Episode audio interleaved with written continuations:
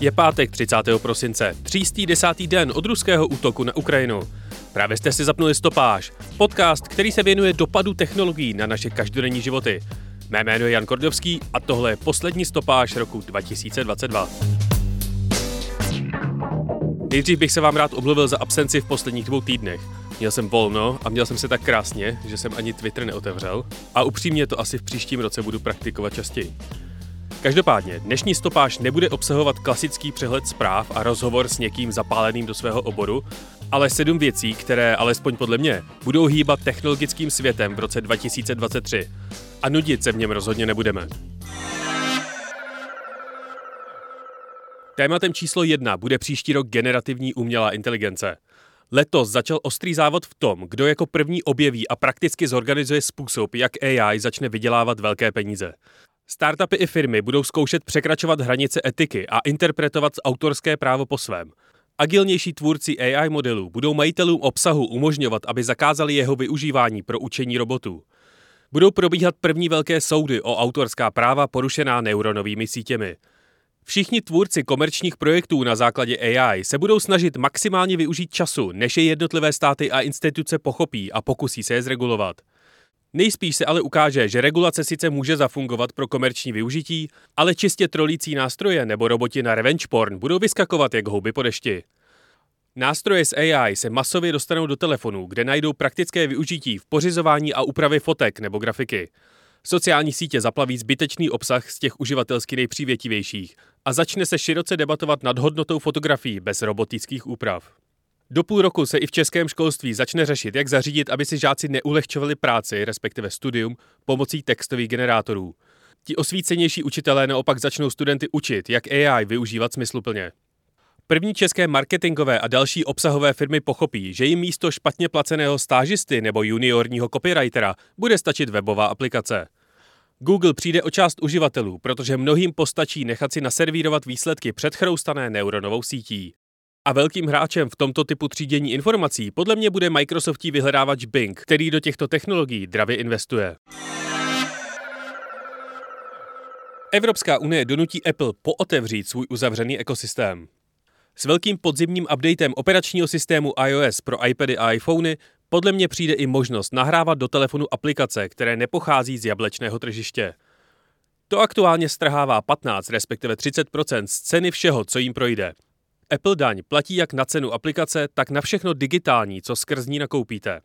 App Store zároveň značně omezuje možnosti, jak vývojáři mohou na platbu za své služby mimo App Store upozornit.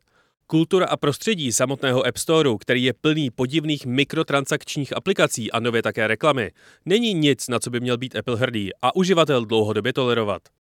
Evropská unie se skrz svůj Digital Markets Act pokusí v roce 2023 Apple donutit tuto situaci změnit. Unie vyžaduje otevření iOS pro alternativní tržiště a zřízení možnosti nahrávání aplikací od třetích stran. Teoreticky si tak budete moct do svého iPhoneu nahrát programy i jinak než skrz App Store. Nová pravidla Unie už ale nespecifikují, jestli Apple náhodou nemůže nadále vyžadovat schválení, zda aplikace samotná odpovídá pravidlům k užitím na Appleím hardwareu. A ač nové alternativní tržiště může nabízet vývojářům prostor zdarma, nikdo netvrdí, že za podpis aplikace si Apple nemůže účtovat třeba 15 až 30 stejně jako teď. Ve své honbě za zvyšováním zisků skrz kolonku služby se podle mě Apple bude příští rok bránit zuby nechty, aby o žádná čísla v kvartálních výsledcích kvůli regulacím nepřišel. A třeba se i dočkáme různých verzí iOS pro Evropskou unii a pro zbytek světa. Krach krypta z konce roku 2022 a pád kryptoburzy FTX příští rok dokončí rozpad současného kryptotrhu. Se zjištěním, že celý současný systém výměny kryptoměn je jedna velká pyramidová hra, se postupně zhroutí i zbytky tohoto letadla a začnou se hledat praktická využití blockchainu, která nebudou založená na slibu enormních zisků. Celou aférou s pádem kryptoburzy FTX a postavou Sam Bankman-Frieda ztratili kryptoinvestice jakoukoliv důvěryhodnost a z posílání peněz do kryptoměr a projektů se stane podobný investiční vtip jako z Bernieho Madoffa.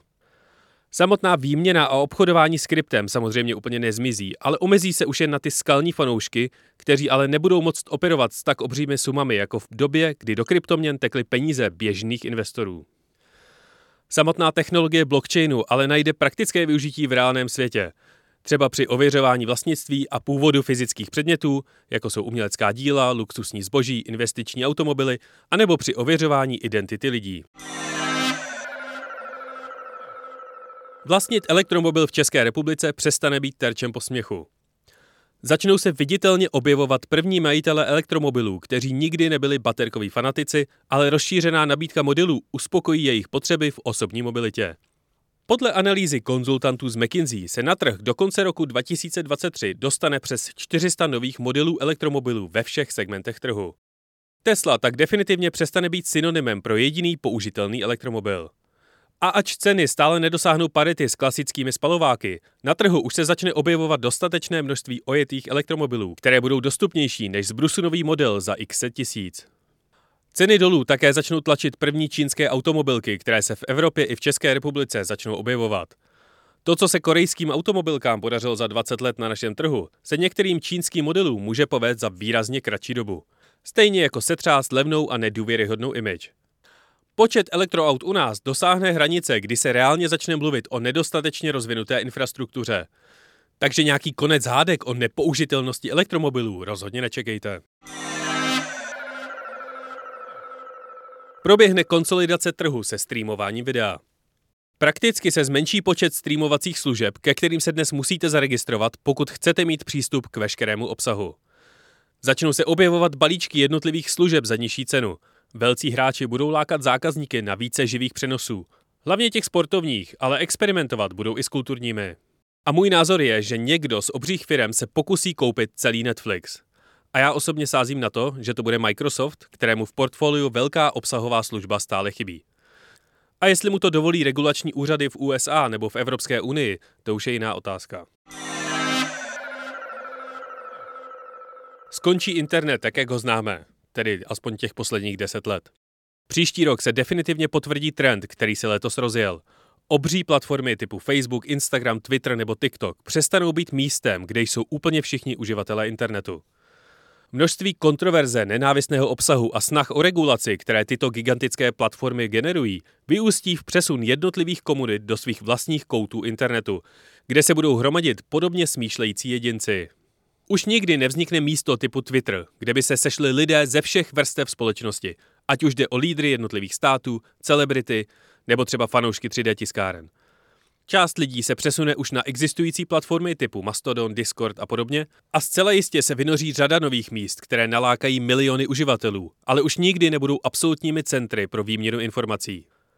Můj divoký tip na závěr tohoto segmentu je, že se Spojené státy pokusí nějakým způsobem zakázat působení TikToku na svém území. Jestli to povede k odsunu do ilegality, prodeji americké odnože nějaké důvěryhodnější západní firmě, anebo opravdovému stažení platformy z USA, to se teprve uvidí. A na závěr, změny klimatu budou vesele pokračovat. I nadále porostou hodnoty CO2 v atmosféře. Oteplování planety se i přes četnější varovné přírodní katastrofy nezastaví a zmizí spoustu dalších druhů fauny i flory. I přes dílčí úspěchy jako zavření několika západních uhelných elektráren, zrychlený přechod na elektromobilitu a snaha menších samozpráv o zelenější přístup k životu, budeme i nadále sledovat červenější a červenější grafy. Česká republika se nadále bude potýkat s extrémním suchem a nedostatkem vody v přírodě. A v menších obcích bez zavedeného vodovodu budou problémy s dostupností vody v domácnostech. Ministerstvo životního prostředí s trochou štěstí dostane plnohodnotného ministra, ale k žádným radikálním praktickým krokům typu zákaz nebo alespoň zdanění bazénů nebo omezování zákazu vjezdu největším znečišťovatelům do center měst nedojde. Ale třeba nový prezident nebo prezidentka sem tam zmíní důležitost osobní zodpovědnosti a část společnosti nasměruje na ekologičtější cestu.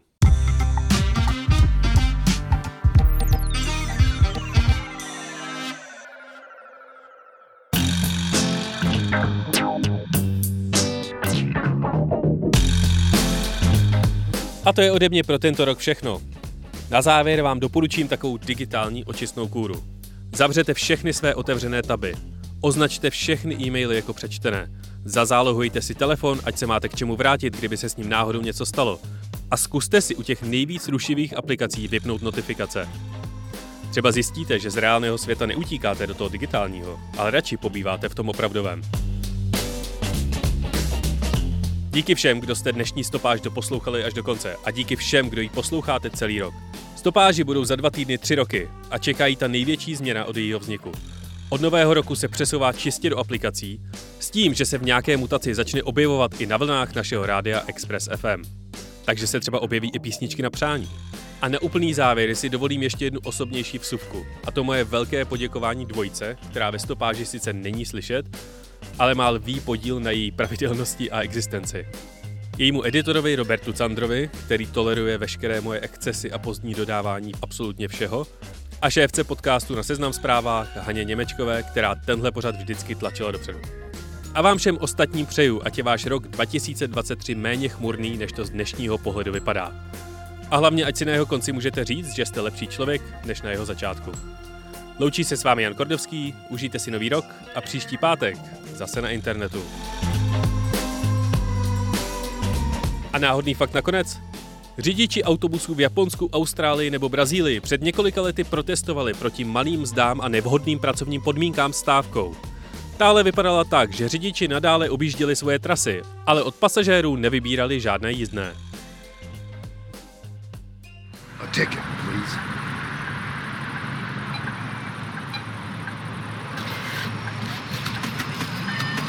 Thanks. May I have a ticket, please?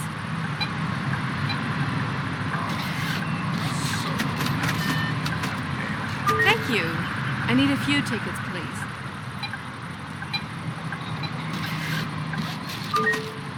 I need to purchase several tickets. I need a ticket.